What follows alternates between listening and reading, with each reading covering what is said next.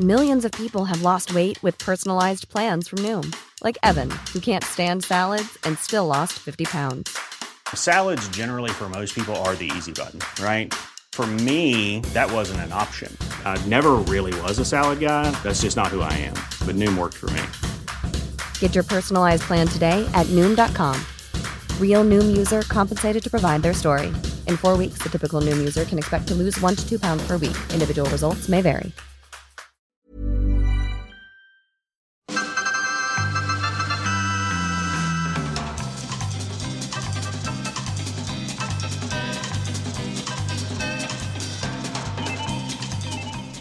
Hej och välkommen till Vetenskapspodden Forskaren och jag. Jag heter Magnus Erlandsson och den här gången har jag pratat med Charlotte Hagström som är docent i etnologi vid institutionen för kulturvetenskaper vid Lunds universitet. Charlotte, eller Lotta som många kallar henne, har forskat en hel del kring namn.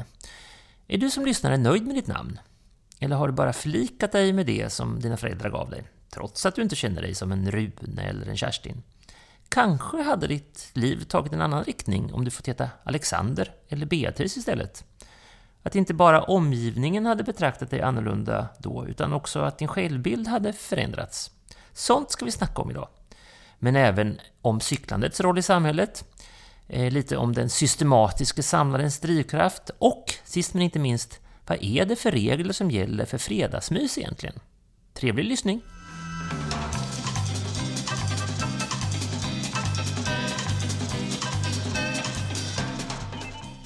Hej och välkomna till Forskaren och jag. Idag befinner jag mig i Lund eh, och mitt framför mig sitter Charlotte Hagström. Välkommen Charlotte! Tack! Ja, eh, du, normalt sett när eh, jag pratar med någon här i Forskaren och jag så brukar det vara ett ämne och sen är det lite utvikningar utifrån det. Mm. Men nu när jag har gjort lite research på det här, då känns det som att det är julafton och det är en nyöppnad Aladdin-ask med massor med goda praliner. Så man får, och man vet inte vilken man ska, man ska välja. Eh, så det här ska bli, bli skojigt. Eh, den första pralinen då som jag plockar upp här, eh, lite kort bara, som kuriosa, när man googlar ditt namn, då kommer ofta termen fredagsmys upp. Mm. Så ni verkar eh, vara tätt förknippade där, där ute på nätet. Hur, hur, kommer det sig? Jo, och det är ju lite intressant för det är ju liksom verkligen inte det som jag brinner för i min forskning. Fredagsmys är ju liksom inte, det är inte min stora grej. Utan det här kommer sig att eh, för ett antal år sedan, jag kommer faktiskt inte riktigt ihåg när det här var, så ringde det upp en journalist, ringde upp mig från Svenska Dagbladet och undrade om eh, man kan säga att fredagsmys är en ritual. Och så diskuterade vi det här och så sa att jo men det kan man säga. Och sen så skrev hon en artikel om detta i tidningen. Sen plötsligt så började ringa en massa andra journalister och fråga om det här. Ehm, och då hade jag inte gjort någon forskning om det utan jag bara liksom uttalade mig allmänt kring mm. ritualer.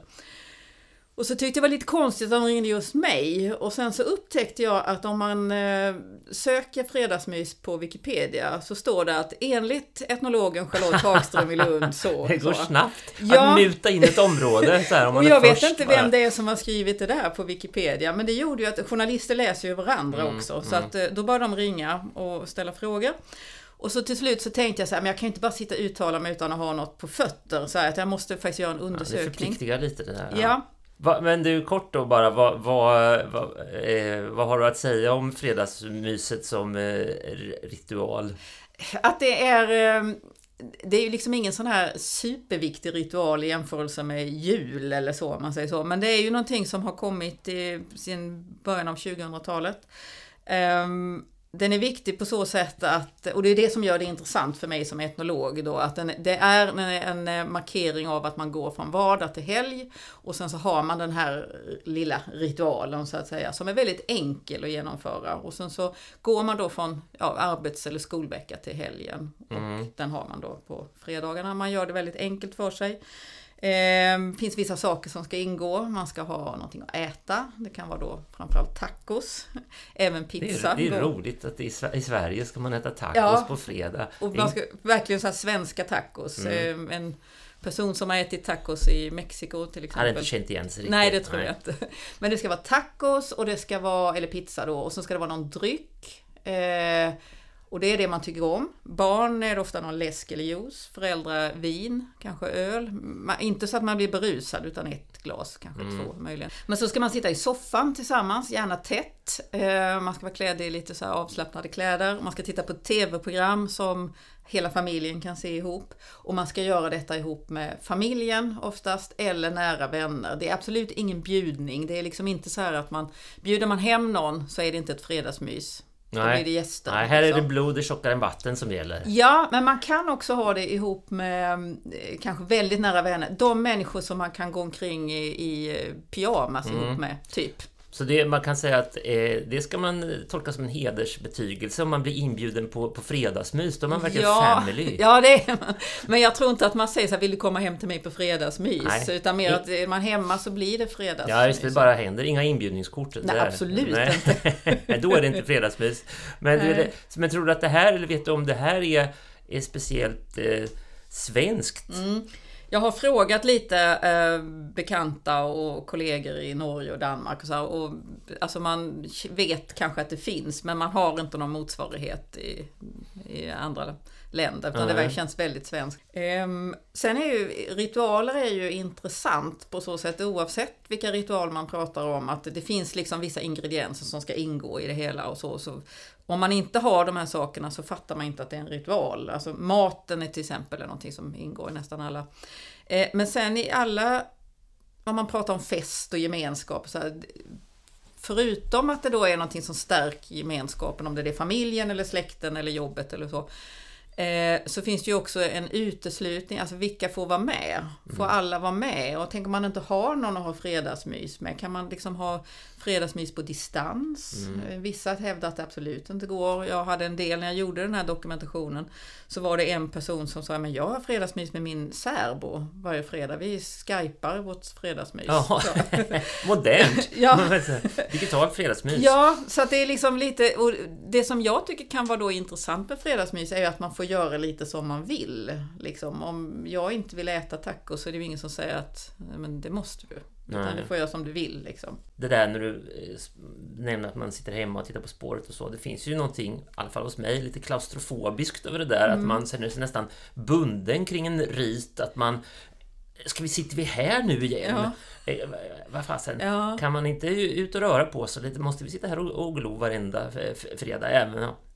Fast det är ju lite det här att på, just att man gör det på fredagen, den här att alla är lite trötta efter veckan. Alltså det, det finns liksom inga riktiga krav på att du måste nu, bjuder du hem folk så måste du bli, vara social och trevlig. Här får du sitta med folk som du faktiskt kan liksom sitta där och småsova i soffan utan att det gör någonting.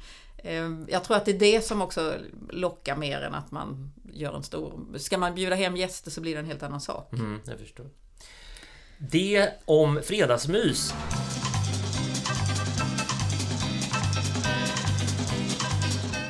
Jag läste någonstans eh, att drivkraften som du hade sagt, att drivkraften i din forskning oavsett om det handlar om, om, om namn eller ritual eller, eller faderskap eller cykling eh, som du har hållit på med, alla de här grejerna, är att besvara frågan varför gör folk som de gör? Det låter lite som eh, rumpnissarna tycker jag. varför, ja. varför, gör de, varför gör de på detta viset? Så, lite så. Men etnologer är som rumpnissar, Mm. bitvis.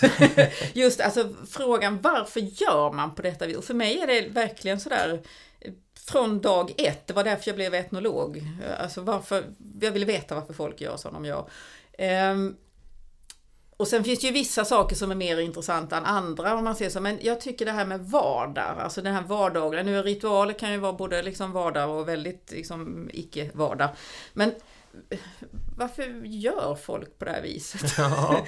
och, och det säger ju också någonting om varför gör jag på det här viset? Alltså, jag vill veta det här. Det är det som driver mig. Mm. Men finns det en liten botten i det, förutom nyfikenhet, eh, för, förundran slash varför är folk så knäppa?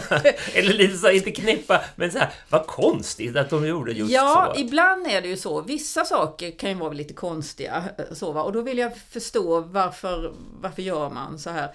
Eh, och jag hade en gång en, eh, en, en av mina första lärare som sa, som jag tycker är väldigt klokt, hon sa det att eh, man behöver aldrig liksom acceptera något, men man måste försöka förstå det. Och det kan ju handla om allt från liksom islamiska terrorister till nynazister till folk som slår sina barn. Eller vad, så, vad är det, varför gör de på det här viset? Eh, och det betyder ju inte att jag tycker att det är okej, okay, men jag vill liksom gärna förstå vad är de bakomliggande sakerna. Och då är det ju, det är klart det finns i många fall säkert psykologiska skäl och, och sådär, men jag är ju då som etnolog mer intresserad av de kulturella mm. sakerna kring det här.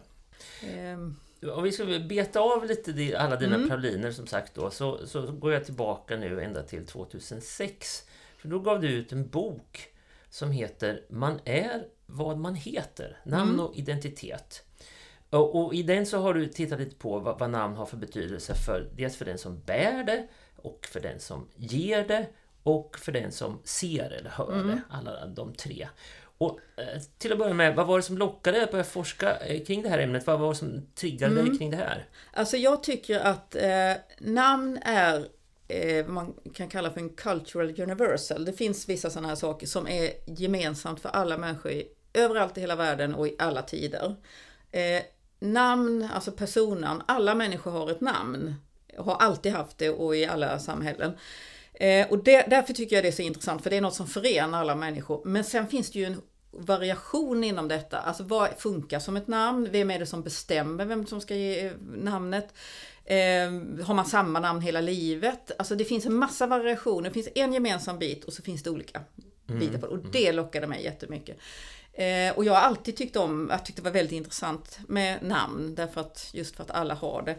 Eh, och sen så fick jag då möjlighet att eh, forska om detta. Ehm, och att namnet är ju så viktigt därför att eh, vi kan inte tänka oss ett samhälle utan namn. Tänk om man inte hette något, hur skulle vi hitta varandra du och jag till exempel? Mm. Du hade aldrig kunnat få kontakt med mig om inte jag hade hetat något. Och, så hade du kommit där och skulle leta efter mig i det här huset och så hade du inte hittat mig och så. Så mm. man måste ha ett namn.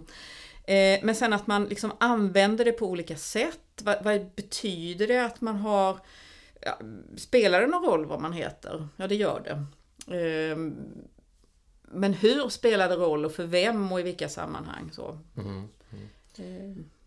Jag, eh, jag har ju två barn. Mm. Eh, och eh, jag är väldigt nöjd med det antalet, jag behöver inte fler än så just nu. Men ibland så har det dykt upp namn som jag har gillat så himla mycket att jag faktiskt tänkt tanken att ja, kanske ändå att vi skulle ha ett par till. Så vi kunde, eh, jag kunde få döpa eh, en pojke till Rolf eller en flicka till Teddy eller vad man nu gillar så här. Och jag tänker att om man, om man är beredd att tänka, man tänker, i alla fall tänker tanken på att man ska ha ett barn till för, för att få namnge, då måste den drivkraften ändå vara ganska stark. Men, mm. jag tänker, varför, är, varför tror du att det är så, så, så roligt att hitta på, eller så, eh, vad är det som driver en att Ja, varför är det så roligt att hitta ja, på namn? Jag tror, om det är så att du känner att du vill ha ett barn till bara för att du har ett bra namn på lager. Ja, du inte räcker det inte det. Nej, det, ja, det räcker, räcker inte. Men jag tänker eh, mm. ändå att, eh, att många tycker att det är kul att namnge. Mm. Jo, men det är ju liksom att du Just när det gäller ens barn eller eh, kanske ett husdjur man tycker mycket om. Så, så det är ju inte så att man bara tar ett namn vilket som helst utan det är väldigt mycket som liksom man tänker igenom det här. Det finns en massa för och emot och man går och väger de här olika namnen mot varandra och så. Eh, så att det är ju en del av föräldrablivandet också att, att fundera ut när man lägger liksom mycket värderingar i det, man lägger liksom drömmar om hur det här barnet ska bli och så. Så att det här i att säga egentligen vad innebär det att ha ett visst namn, ja det, det säger ju också väldigt mycket om den som har gett mm. namnet. Om du mm. nu vill kalla din dotter för Teddy, det kan ju liksom om det nu finns en liten Teddy, mm. så är det ju inte hon som har bestämt det, utan det är ju du. Så det säger ju kanske mer om dig än om henne mm. egentligen. Mm. Um, Men det här med drömmar och så, fin, mm. finns det eh, någon forskning som, som, som, tyder på det? Att, att, att ett namn leder ett barn i en, i en viss riktning så att om man om till exempel har döpt sitt barn till Obama så ökar chansen att det barnet blir politiker eller om man döper det till Messi Nej. så ökar chansen att... Nej, så enkelt är det ju inte. Nej. Nej. utan men, men det finns ju liksom, man kan säga så här att om man har ett namn som är väldigt udda, som är liksom ingen har hört, så får man ständigt upprepa kanske vad, vad var det du hette eller hur stavade du det här? Men hur man förhåller sig till det, det beror ju också på hur man är som person. En del mm. kanske tycker det är jättejobbigt att behöva göra det och en del tycker att nej, men det är ju ganska häftigt att ha ett namn som ingen annan heter. Ja, för då blir det ett samtal kring det. ja. Liksom, men hur är det med, med eh, sån här eh, eh, klass eh, steg eller klasshopp. Mm. Jag tänker, fin, finns det någon, någonting som, som tyder på att, att man vill ge sitt barn till exempel Filip, alltså stavar man Filip med PH bara för mm. att det mm. ska kännas lite mer överklass och med, med en förväntan eller dröm att då, då ska man, eh, då ska man liksom ha ökad chans att lyft, mm. lyfta sig. Alltså där kan man säga två saker. Det ena är då det här med stavningen överhuvudtaget. Så kan man säga att den är viktigare idag än den var tidigare. Tycker inte alla, men många. Därför att vi ser ett namn mycket oftare idag. Om man går liksom hundra år tillbaka så skrev man inte sitt namn lika ofta som man gör idag. Eh, nu står det ju överallt, du ser ju ditt eget namn flera gånger om dagen. Mm. Så. Eh, och då kan det också vara ett sätt att om man nu har ett väldigt vanligt namn så kan det vara ett sätt att liksom, föräldrarna då bestämmer att eh, om vi stavar Anna med H på slutet så låter det fortfarande som Anna men det ser annorlunda ut. Så, alltså det kan vara ett sätt, eller man stavar Robin med Y eller någonting. Men sen kan man säga så här, klassnamn, ja precis som allt annat så är ju saker förknippat med, alltså vissa saker är kanske mer vanliga i vissa miljöer än i andra. Och det säger ju ingenting om att någonting är bättre eller sämre. Men om man säger så här, det finns inte eh, Inom kungafamiljen skulle jag bli ytterst förvånad om man eh, någon av kungabarnen fick eh, ett barn som de kallar för Kevin mm, till exempel. Mm, mm. Därför att det är inte ett namn som brukar användas i den kretsarna. Men det säger ju ingenting om namnet i sig, liksom, utan vad vi förknippar med det. Precis som allt annat. Det finns en eh, fransk sociolog som heter Pierre Bourdieu som pratar om kulturellt eh, och ekonomiskt kapital och att det finns olika smak. Att man i vissa miljöer så läser man vissa böcker, ser vissa tv-program, äter viss mat och så vidare. Och namn går ju in i det precis som allt annat. Mm. Och det säger ingenting om att namnet är sämre eller bättre, men det är vanligare där. Sen är det ju också så att namn förändras över tid. Eh, namn som är helt omöjliga i en generation blir plötsligt vanliga i nästa generation. Mm. Eh, så att ett namn som kan vara väldigt liksom udda i en tid kan bli helt jättevanligt i en mm, annan tid. Och då kan det också liksom förflytta sig liksom på, i status eller popularitet. Mm, så man vet aldrig. Men, men jag tolkar det som att man kan genom att eh, namnge eller döpa sitt barn till ett så kallat lite finare namn så, så ökar inte det risken för att, eller eh, ökar inte det chansen för att barnet ska bli mer lyckat? Nej, alltså det är ju, namnet är bara en liten variabel av allt annat. Man ska ju inte heller vara, liksom, säga att det spelar absolut ingen roll om du heter lingonstrumpa så har du liksom lika stor chans som någon annan.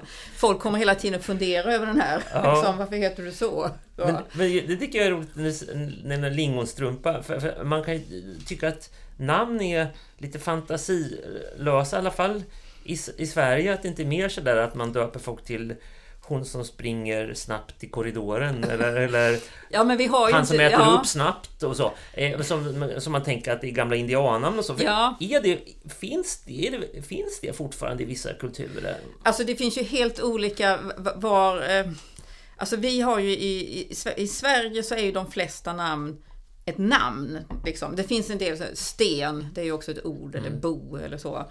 Eh, men kinesiska namn kan ju ha, det är ju ett helt annat sätt att liksom namnge. Heter du snö på kinesiska så heter du verkligen snö. Liksom. Eh, och det tycker jag är, det är det som är så fascinerande. Att namnen kan vara så olika i liksom. Mm. Men i, i en svensk Eh, svenska namn som har en koppling till exempel till naturen, de är ju så vanliga så de har ju på något sätt förlorat sin mm. betydelse. När man hör att någon heter Sten, då tänker man ju Nej. inte längre på en sten. Och det är ju... Ja. Mm. Men, men, sen... men, om, men, om jag, om, men om jag skulle döpa mitt barn till plasthink, mm. då skulle ju alla tänka på en plasthink. Ja. så det hade ju mer, mer effekt då, ja. om man ska ha en relation till namnet.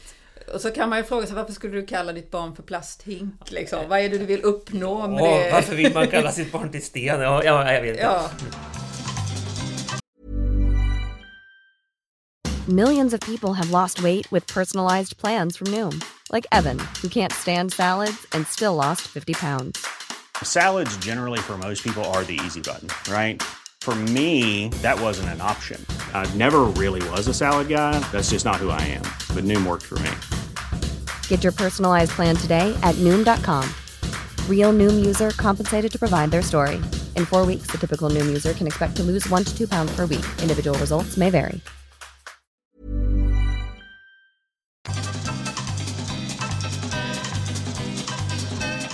Du, jag tänkte köra en liten en ro, rolig lek här med dig. Tänkte Mhm. jag. Jag, jag. Det här med vilket, vilken betydelse ett namn har för den som ser eller hör det. Mm. Så jag, jag tänkte att du skulle få associera fritt här. Och så jag. Mm. ska säga sex stycken namn. Och sen eh, vad, vad, som, vad som kommer upp. Mm. Eh, är du med på detta? Ja, visst. eh, då kör jag först det här. Loffe. Ja, då tänker jag på Janne Loffe Karlsson och så tänker jag så här lite... Så. Ja.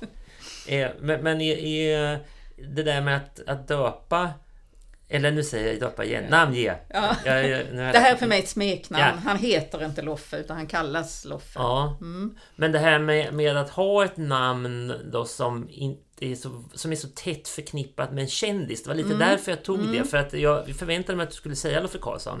Mm. Eh, att, eh, då, då får man ju kanske höra det hela tiden. Ja. Sen kan man ju säga att namn liksom förändras över tid. Alltså jag har en son som heter Ragnar. Eh, och- Ragnar Skanåker tänker jag på. Han är OS-skytten. Jaha, ja, ja det, det är inte därför han heter Nej. det. Men, men när han föddes så var det flera som sa Åh, Ronny och Ragge. De här komikerna. Och så det är ju ingen som tittar på dem idag. Nej. Liksom. Så att det, Du menar att Ragge egentligen hette Ragnar då? Ja, Det förmodligen gjorde han väl det tror ja. jag. Alltså min Ragnar kallas så ibland av vissa kompisar för Ragge. Mm. Men jag gjorde ju inte den kopplingen. Men det var ju liksom någonting som var igång då. Så att en kändis som har ett namn kanske försvinner ut. Mm. Liksom.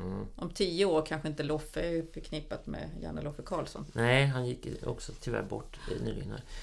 Namn nummer två. Cassandra. Mm. Då tänker jag på ehm, Alltså det är någon bok, när jag läste, nu kan jag inte ens komma ihåg vilken bok det är, men huvudpersonen i en bok, Cassandra, vem 17 kan det vara? Jag bara direkt, så om jag ska associera direkt så var det en person i en bok. Mm, mm. Ehm, jag har ingen riktig Nej, nej. relation till Cassandra. Men, men mm, tycker du att det... för Ja, nu är ju risken stor att jag kommer trampa någon på fötterna här. Men jag, jag tänker ju lite så på Tiffany Persson, hon, Mm. karaktären, att hon eventuellt skulle kunna ha ett barn som heter Cassandra. Att det finns någonting eh, lite... Ja, hur ska jag säga detta? Eh, någonting eh, lite lågutbildat?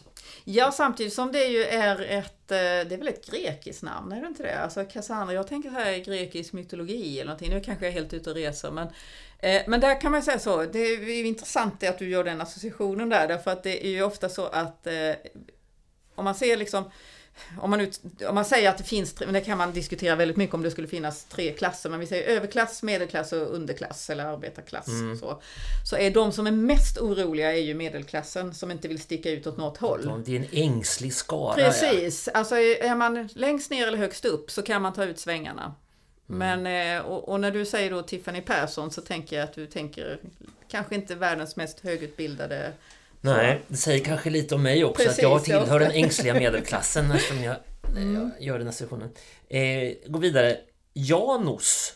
Janus, åh oh, men det är ju Janus, Frasse och Hilding och Tårtan. Ja, Och det säger ju någonting om min ålder. att du är född på 60-talet. Precis, ja. Och, ehm, men Janus är också, eh, jag vet inte faktiskt varför de hette just det i den här tv-serien. Men Janus för mig är också ett ungerskt namn. Mm. Ehm, så jag tänker, spontant tänker jag på Tårtan eftersom jag gillar det tv-program så mycket. Men jag kan också tänka att det är någon som är från Ungern. Ja, någonting. Och så tror jag att Janus, om man är eh, född på 2000-talet i Ungern eller har ungerska föräldrar så tror jag inte man heter Janus. Men det är jag inte helt säker på. Jag tror att det är någon som är lite äldre som heter det. Men det vet jag inte. Det kanske är någon lyssnare som har koll på det bättre. Ja. Ja, jag gör också kopplingen eh, till tårtan, men även Östeuropa och Mm. eh, av någon anledning klassisk musik. Det, är, Mm. det, det kanske finns någon koppling där mellan Östeuropa och klassisk musik, men jag, jag, jag tänker piano av någon anledning. Ja, eh, Berit. Mm, Berit är ett jätteintressant namn, tycker jag. Och det kan, för mig är det en person som är född på 50-talet eller tidigare. I alla fall inte efter 50-talet.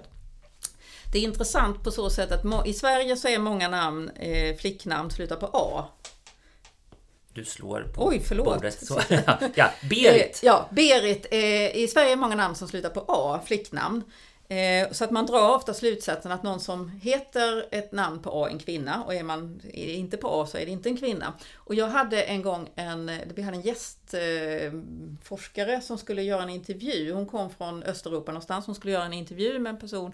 Och så kom hon tillbaka så var hon jätteförbluffad över att Berit visade sig vara en kvinna. För det hade inte hon tänkt. Liksom, utan det lät ju som en man. Och så tänkte jag, ja det var intressant för mig tyckte jag då att det säger ju något om hur jag har dragit en massa slutsatser och så här. Men Berit eh, eh, jag vet inte vad jag ska säga om Berit. Ja, association. vad är din association? Jo, en, en, precis. Om, om jag, det skulle också kunna vara faktiskt, idag tror jag man skulle kunna tänka sig en, en liten flicka som heter, för jag tror det är ett namn som kommer tillbaka, Mm. Berit. Eh, men det har varit väldigt så 50-tal och tidigare. så Ja, just det, det. finns liksom inga Berit som är födda på 70-talet. Eller det någon finns det väl, men det är inte så vanligt. Mm. Jag, jag tänker också lite äldre då. Jag tänker mattant. alltså, eh, fa- fast ingen specifik så. eh, Det fanns inte när jag gick i skolan någon som hette Berit. Men Nej. det finns någonting lite, eh, lite mysigt över det också. Mm. Men Berit är ju en sån person som det är väldigt svårt att dra en slutsats annat än ålder. För jag känner Berit skulle kunna vara kanske mattant, man skulle också kunna vara syo eller någon sån eh, sjuksköterska. Alltså man har ju träffat många Berit i sina dagar. Men omhändertagande, finns det inte någonting varmt i det? Tycker jag. Ja, det kanske det gör. Ehm, Jag, vet, jag försöker komma på, jag har ju träffat en del Beritar, men om det finns något gemensamt för dem. Jag vågar nog inte säga det Nej. annat än att åldern är det gemensamma. Det får jag vara tydlig med att det här är ju bara associationer Ja. vi gör. Jag bestämmer ju inte hur en Berit är Nej. här alls. Eh, eh, nästa, Sonny. Sonny, ja.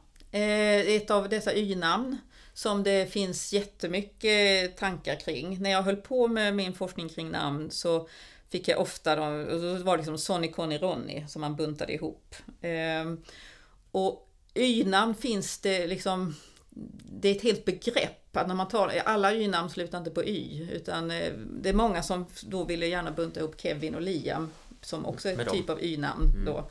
Ehm, Varför skulle det vara Ke- Kevin? Du menar att det skulle bli Nej, lätt? därför Eller att, eh, typen av namn, att eh, eh, Sonny och Ronny och Conny har en son som heter Kevin och Liam. Mm, att det. det är liksom, man gör en association till klass, till utbildning och så vidare. Att det finns vissa namn, som, och det är framförallt pojknamn som man då associerar med det.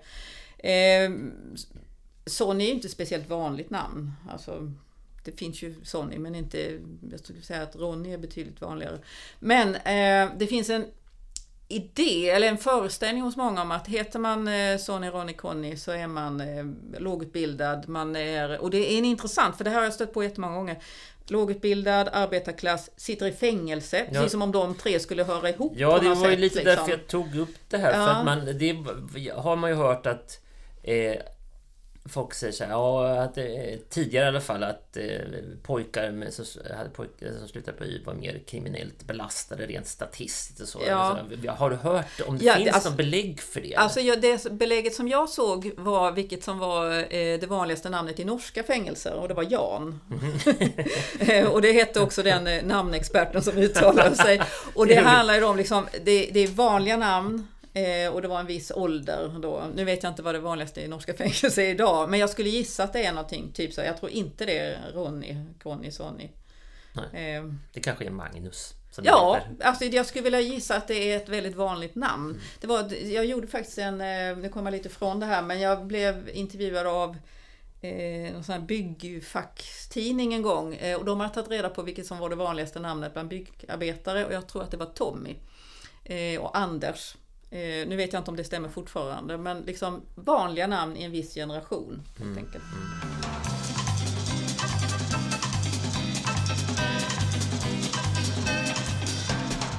Du, nu går vi raskt vidare till, till en ny pralin här. Mm. Ja. Eh, och, eh, och nu ska vi prata om, om cyklar och Ja. cykling. Mm. Eftersom det är ju, du är ju i ett pågående forskningsprojekt Mm. som heter Cykeln och friheten. Som du jobbat med sedan ett par år tillbaka. Eh, och där arbetar ni, du tillsammans med Lars-Erik Jönsson heter han va? mm. eh, Utifrån två olika teman. Ett som heter Den politiska cyklisten och ett som heter Äventyrscyklisten. Ja. Berätta om detta. Ja, alltså vi, eh, vi ska ju säga då, det, det är ju alltid kul att forska om saker som man är intresserad av och vi är väldigt cykelintresserade både Lars-Erik och jag. Eh, men cykling, om man säger så här, det, det, är ju jättespännande. Nu är jag verkligen inne i det här för jag tycker det är så himla roligt och vi håller på med det just nu. så. Eh, men Cykeln är intressant på så sätt att den har då, när den så kallade säkerhetscykeln kom då i slutet på 1800-talet, så har den ju sett i princip likadan ut. Så att skulle du träffa en människa från 1900 så skulle den, och den såg en cykel så skulle den direkt fatta vad det är. För cykeln har liksom inte förändrats, det har kommit nya material och växlar och sånt där. Men liksom, generellt sett så ser den likadan ut. Eh, och därför är cykeln så spännande att se att den ser likadan ut, ungefär som det här med namnen. Alla har liksom här, men man kan lägga in så mycket olika laddning i den och den betyder olika saker i olika mm. eh, situationer, i olika miljöer, olika tider. Eh, idag så är det ju en sån cykelrevival eh, kan man ju säga. Alltså man, nu är liksom cykeln ses som lösningen på väldigt mycket trafikproblem och så är det väldigt bra att folk cyklar. Eh, under 50-talet så gick liksom cyklingen ner. Från att ha varit väldigt stort så liksom cyklingen ner och nu är den på väg upp igen. Cykeln kan betyda olika saker i eh, i Sverige det liksom, har vi liksom cyklat väldigt länge och det är ju inget konstigt att jag tar en cykel till jobbet. Alltså en medelålders eh, kvinna som jobbar på ett universitet tar cykel. Det är ju ingen som tycker nej, det är konstigt. Nej.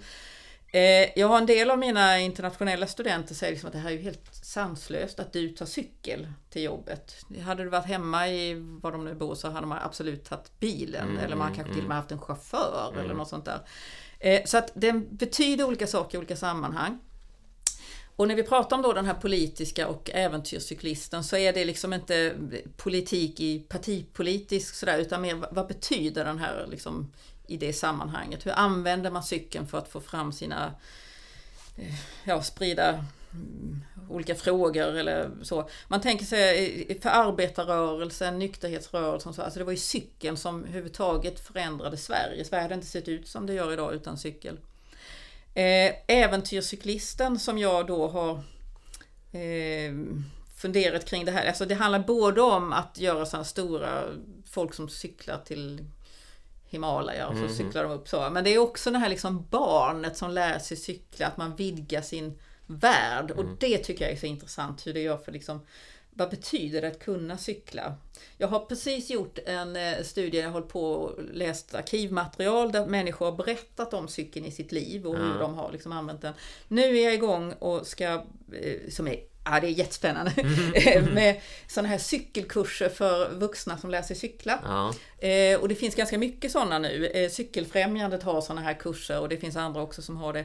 Framförallt är det invandrarkvinnor som lär sig cykla. Eh, från Mellanöstern och Nordafrika och så. Men det finns ju också andra som inte kan cykla. Men vad det gör att plötsligt kunna cykla, mm. att alltså det vidgar ens värld. Mm. Både mm fysiskt och mentalt att liksom ja. läsa det här. Nej men det stämmer, det har jag tänkt på tidigare men, men verkligen det där med tillfället i livet då man, då man lär sig cykla är kanske på ett sätt ännu viktigare än när man, än när man börjar skolan. För ja. då, jag vet att det finns en, en eh, en SAS-reklam som går nu om, om en flicka som cyklar ut på en grusväg och en pappa ja. som säger så här Go, go, go, find future, find the boyfriend, find... Ja. Och han blir helt galen liksom mm. när han ser henne cykla ja. iväg. Och jag kände så mycket i, i, i, i bröstet för jag har en åttaårig dotter som lärde sig cykla för några år sedan och jag hade exakt samma känsla när hon drog iväg att Åh, lycka till! Så ja, här precis. nu! Ja, Precis. Precis, Och det är ju liksom, de flesta människor minns ju när de lärde sig cykla. Eh, när vi har eh, forskat kring det här med, alltså bett folk berätta om, om eh, hur de lärde sig cykla. Och så, nästan alla människor kommer ihåg sin första cykel. Ja, den var en blå monark och det var pappa som sprang bakom. Och, och, och så, alltså man minns detta, det är en jättestort steg i världen ens liv. Så här. Och jag har varit med nu på en, eh, jag har precis börjat det här projektet nu, den här delstudien med cykelkurserna, men jag har varit med på en sån och det var helt fantastiskt att se de här människorna som har lärt sig cykla. Hur, liksom, detta var i en park i Malmö en mörk decemberkväll och de cyklade runt och var, de hade gått kursen så de kunde cykla och alla var så glada. Jag har aldrig sett så många glada människor. Jag var glad och ledarna var glada otroligt häftigt faktiskt. Och så tänker jag att det här gör ju någonting med både möjligheterna, alltså kan man cykla så kan man också, eh, man kan till exempel jobba inom hemtjänsten har ju väldigt mycket cyklar nu, om man åtminstone är, jobbar i en stad så cyklar man till sina vårdtagare. Eh, man har tjänstecyklar, vi har här på universitetet och så. Det gör någonting med möjligheterna men det gör ju också någonting med liksom, eh, ens självförtroende. Jag kan, jag har mm. lärt mig bemästra det här. Alltså. Mm, mm. Och här är det intressant att se just kvinnor och cykling för att det finns liksom en lång historia med kvinnor så det var ju inte helt accepterat när cykeln kom. Är det okej okay för kvinnor att cykla? Liksom, ja, och det var mycket så liksom eh, medelklassen och uppåt som det var mycket cykling där bland kvinnor. Så, men är det, är det helt okej? Okay? Eller det fanns lite sån här, ska man cykla i kjol kan man liksom, eller man ska ha speciella byxor. Är det okej okay för en kvinna att cykla i byxor? När vi talar då förra seklet. Så. Mm, mm.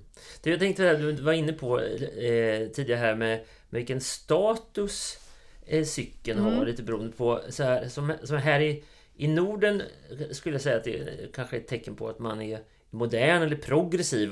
Så att man väljer att, att cykla. Mm. Eller, eh, eller i alla fall, det är inte... Men fast i många andra länder i världen så uppfattar jag det eh, att det snarare är ett, ett fattigdomstecken. Ja. För, för, jag var för några månader sedan på Trinidad. Så där, och det, där kör man nästan alla bil. Och, och, och, såg man någon på cykel då var det en, en hemlös ja. i stort sett. Alltså, eh, och, och, jag tänkte, kan man våga sig på någon sån här slags cykelindex? Alltså att skulle hitta någon slags samband mellan cykelns status och utnyttjande i olika klasser och hur långt man har kommit på andra områden i, i samhället. Hur progressiv man är på andra områden.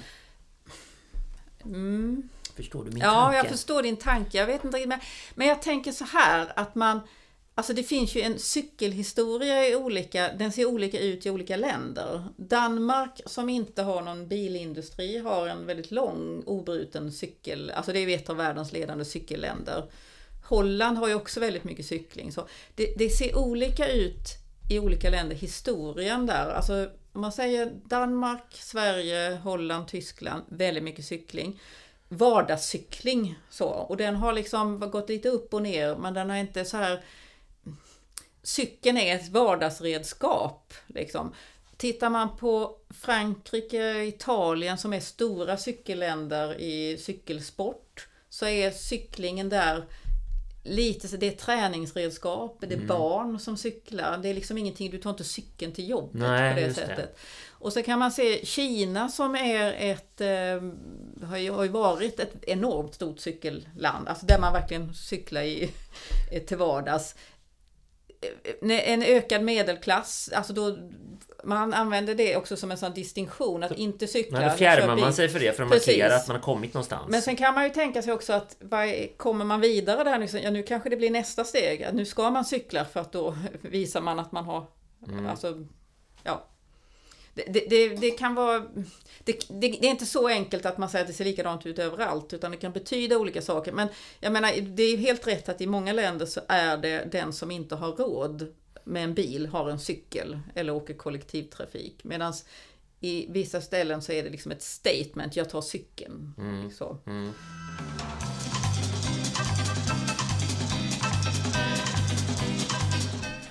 Jag eh, vet att du också är intresserad av, eh, eller tittar på cykelns betydelse i olika faser i livet. Mm. Vad, vad, är, vad är det här?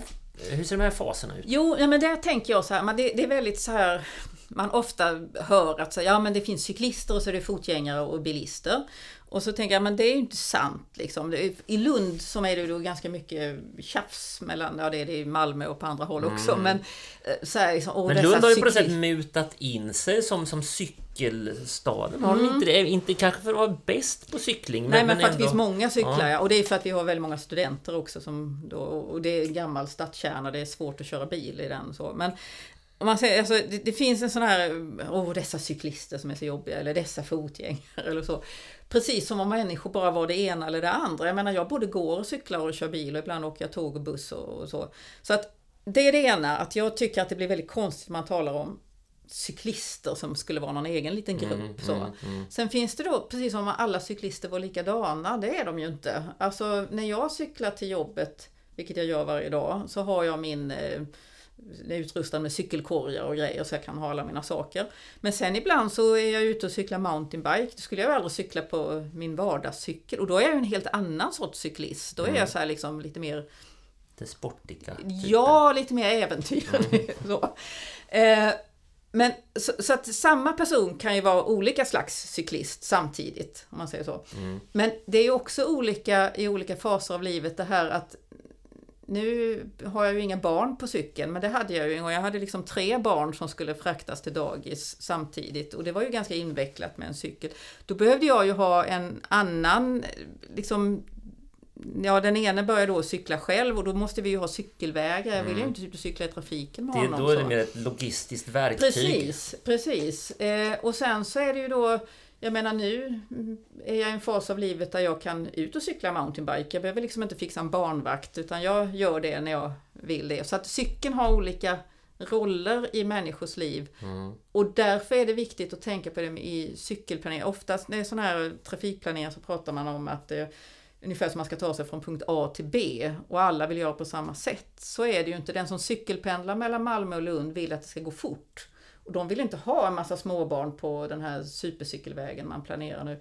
Klart att man inte vill, för att då vill man att det ska gå fort. Men har man småbarn så vill man inte ha en massa racercyklister och snabba pendlare. Så att det finns liksom olika cyklister och den här kan se olika ut i samma människas liv. Ja, men eh, är man inte i ett, eh, ett läge just nu eh, vad det gäller cykelplaneringen att man eh, att man har många olika typer av cyklister som rör sig ungefär i samma fält och, och att man måste borde tänka på att man kanske skulle differentiera det Ja. på något sätt. För att jag kan ju eh, ibland irritera mig på när det kommer såna här lådcyklar och far fram med eldrift Mm. Ja. på. För då tycker jag att nu, nu beter ni er faktiskt som ett, eh, som ett motorfordon Ja. nästan, men ni befinner er här, kommer som en pansarvagn och prejar undan mig här och då ska ni inte vara här hos mig. Nej. För jag eh, trampar av egen kraft. Då får du hålla dig där. så, I alla fall på morgonen när det är Ja. regnigt så blir jag så arg. Eh, Och då, men det finns ju någonting i det där att eh, att det, är inte så, det är inte så självklart bara för att det här kallas cykel så ska det vara bland cyklarna. Nej, nej precis. Och det, det är också en sån här problem med cykel. Att vad är, är jag ett fordon eller är jag en fotgängare eller vad är jag? Alltså, finns det en cykelväg ska jag vara där men jag får inte cykla på trottoaren. Men jag får inte heller cykla Alltså det är, ibland är det lite svårt som cyklist att veta vad ska jag vara? Vem ska jag liksom, ska jag buntas ihop med fotgängarna på gång och cykelväg eller ska jag vara bland bilarna? Så. Eh, och de här elcyklarna är ju, det är ju jätteintressant hur snabbt det har gått liksom. Det är bara elcyklar överallt. Ehm, och första gången när de kom så kände jag så här Oj vad de cyklar förbi mig allihopa, så jävla dålig kondis. Så alltså insåg jag, okej de har lite hjälp De fuskar. De, Det, det är det de gör. Men där är ju då eh, vad heter det, sådana lådcyklar med el, med el. Batteria. Ja, där tror jag att här kommer det nog bli lite problem. Alltså om ju fler sådana, vi vill ju att folk ska cykla. Det är ju bra ur miljö och allt möjligt så. Men om alla ska cykla så snabbt så vad ska då liksom, ska man då krångla sig fram där jämte dem och så kommer de här små barnen på sina nyblivna cyklister. Så, alltså, det kan bli lite problem. Mm, mm. Ja, det är bra att du säger det. Då får jag vatten på min, på min, på min kvarn där. Eh, nej, men eh, jag tänkte det här med att eh, cykeln, den här glädjen som du berättade om i parken där. Att det finns någonting med, med cykeln som ju att insatsen i energi ger en nästan oproportionerlig fart. Kan, Ja. det, oh, vad snabbt det går Ja. för den här lilla insatsen. Det finns Ja. någonting lite magiskt med cykeln Visst också. gör det det. Eh, och det är ju en sån här, alltså den här med glädjen i att cykla. Jag tycker faktiskt man ska liksom lyfta fram det lite mer. För att när man pratar om, eller man säger jag, men ofta i liksom diskussionen kring cykling så är det så här, ja men det är så det är så hälsosamt och, och, och det är också liksom ekonomiskt och det, det är bra. Och så. När, när folk berättar om, eller ska spekulera i varför andra människor cyklar, så är det oftast för att det är så hälsosamt. Eh, men när de själva berättar varför de cyklar, fast jag gör det för att det är mycket mer praktiskt. För att det är liksom närmare till dagis med cykel än med bil och så. Så den praktiska biten är viktig för människor. Man tror att alla andra gör det för av hälsa, men själv gör man det av praktiska Mm. skäl. Sådär. Men glädjen där är ju också att det är väldigt kul. Alltså det, det är ju roligt Mm. att cykla. Nästan alltid ut, kanske inte i hällregn och sådär. Men...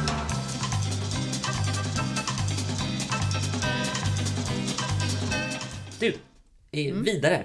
Eh, det, det är väldigt tvära kast här. Eh, som det verkar vara i, din, i ditt forskningsliv också. Det finns en röd tråd. Ja, men den har vi redan. Ja. Den nämnde vi från början, så den tar vi med oss. Jo, jag hittade en spännande artikel här på din forskningsportal som jag blev nyfiken på, som du pu- publicerade så sent som, som eh, 2017, alltså Mm. förra året. Och den heter Att skapa ordning, den systematiske samlaren. Mm, alltså det här är, just den här artikeln då ingår i ett temanummer av en tidskrift där vi var fyra personer som skrev om samling ur lite olika perspektiv. Jag tittade på den här systematiska, så var det en som tittade på eh, problematiska samlare, sådana här hoarders och så. Och, alltså olika aspekter av privatsamlare. Så då. Eh, och jag tycker ju då att eh, det här med samlare är en sån här, liksom, ett litet ämne som dyker upp för mig hela tiden, som jag inte tidigare har skrivit om, men som liksom funnits med mig hela tiden eh, i min forskning och som jag kanske skulle vilja gå lite vidare med. Eh, sen är det ju så att jag, förutom att jag är etnolog så är jag alltså då lektor i arkivvetenskap också och där är det ju väldigt mycket kring samlande men mer på ett liksom, professionellt sätt. Men jag tycker det är jätteintressant det här med hur man skapar ordning och hur man strukturerar sitt ehm, ja, sitt liv eller sin vardag eller sitt intresse. Så att jag har då gjort, eh, i det här bygger det på eh, intervjuer med framförallt två personer som är stora samlare och hur de har tänkt kring sitt material och så. Hur många personer sa du? Det var två, Två, eller det är ja. två intervjuer men sen är det ju liksom en massa annat material. Men jag intervjuade två samlare och hur tänkte de kring det här? Och sen så har jag då liksom tittat på annat material också kring samlande. Eh, arkivmaterial och där folk berättar om sitt samlande och så. Men de här två, skulle du säga att de hade ett, ett hälsosamt eh, förhållande till sitt, sitt Ja, samlande? det tycker jag. Jag tyckte alla de här, jag, de, de personer som är med i studien är väl hälsosamma. så. Men de här två var intressanta just därför att jag gjorde, man kan inte göra, för en liten artikel kan man inte göra hur många intervjuer som helst. Så då gjorde jag två, eh, därför att vi gick lite djupare in på det med de två. Och, och de har samlat väldigt många olika saker i sina dagar. Så att det var därför de var intressanta, hur de har liksom strukturerat de här samlingarna. Eh, det som är spännande med samlingar är ju liksom lite den här gränsen, när blir mycket för mycket? Mm, när går man över gränsen? När blir det Precis. liksom ett eh, analt beteende? Ja, och vem är det som bestämmer det? Alltså det kan ju vara så här att jag tycker att jag har ett hälsosamt samlande men min familj tycker att det är problematiskt. Mm. Eh, sen är jag ju inne då på just den här hur man strukturerar det. Ja, det. För, det, för, det, för det finns ju, jag tänker att det finns två typer av, av de som de som samlar på sig, eller jag tänker i alla fall det, de, hoarders kallas de, Mm. Ja. som samlar på sig. Och det finns ju inte så mycket struktur i det, inte utifrån sig i Nej, alla fall, precis. så ser man inte det. Men sen, och sen finns det de som, som samlar väldigt nitiskt strukturerat, Mm. eh, som har koll på varenda minsta lilla nål. så. Ja, precis. Eh, och de som jag då fokuserar på, det var ju de som själva inte tyckte de var problematiska och inte jag heller egentligen tyckte de var. Eh, det fanns en annan artikel i det här temanumret som handlar om just de som var problematiska. Men de här, ehm, eh, alltså för för de, de hade samlat på många olika saker de här två personerna då. Eh, men ändå liksom hade en struktur på de olika sakerna. Och sen så var det liksom att det var själva samlandet som var det viktiga. Sen kunde de göra sig av med en samling när den var klar. Liksom. Det finns ju många som inte kan det, man bara fortsätter och Ja, fortsätter. det, så du menar att in, innehållet var inte primärt? Nej, just när de höll på var det det, men det var kanske mer liksom hur man ordnar upp den och den här eh, jakten på att hitta de här olika sakerna och så. Alltså, eh, samlandet är så mycket mer än bara prylarna. Mm, mm. Eh, och där kan jag se liksom en parallell till det här med arkiverandet, att ordna upp den här liksom strukturen och att, hur ska man hitta i sitt material. Och jag är ju lite sån själv, jag samlar inte på något specifikt just nu men jag har samlat mycket på olika saker i mina dagar. Och då är det just de här att göra den här listorna, förteckningarna, det är det som är det roliga. Mm, grotta, ner, grotta ner i det. Ja. Liksom. Precis. Men, Och då kan man egentligen samla på vad som Mm, helst, alltså om det är suddgummi eller om det är veteranbilar med någon slags struktur. Du, eh, nu har vi åtminstone ätit upp hela eh, första lagret på Aladdin-asken. Men vi har ett lager till, men vi, vi tar inte upp det nu, utan vi, vi sparar det till, till, en, till en annan gång. Mm. Eh, jag är mätt och belåten. Eh, det var väldigt trevligt att få träffa dig. Lotta höll jag på att säga, men... Ja, men det får du säga. får jag säga nu, nu efter, efter en timmes snack så kan jag säga det. Tack så mycket! Tack! Och hej då alla ni som lyssnat på Forskarna och jag. Jag heter Magnus Erlandsson och forskaren idag var etnologen Charlotte Hagström. Till sist ett ord på vägen. Man kan som Charlotte Hagström konstaterade använda cykeln på många olika sätt och för olika ändamål. De två vanligaste är att man ska transportera sig själv från en punkt till en annan. Kanske till jobbet, eller till dagis eller till en vän. Det andra är att man ger sig ut och sportar. Man drar på sig åtsittande kläder och rullar ut på landsvägen med sina 100 växlar. Jag skulle vilja slå ett slag för en tredje slags cykling, hojningen. Att hoja innebär att man drar omkring på cykeln sådär lite vind för våg och ser sig omkring. Lite som att flanera, fast på hjul. Hojningen har inget mål, ingen destination eller avsedd hälsoeffekt. Den är bara underbart betydelselös. Hej då!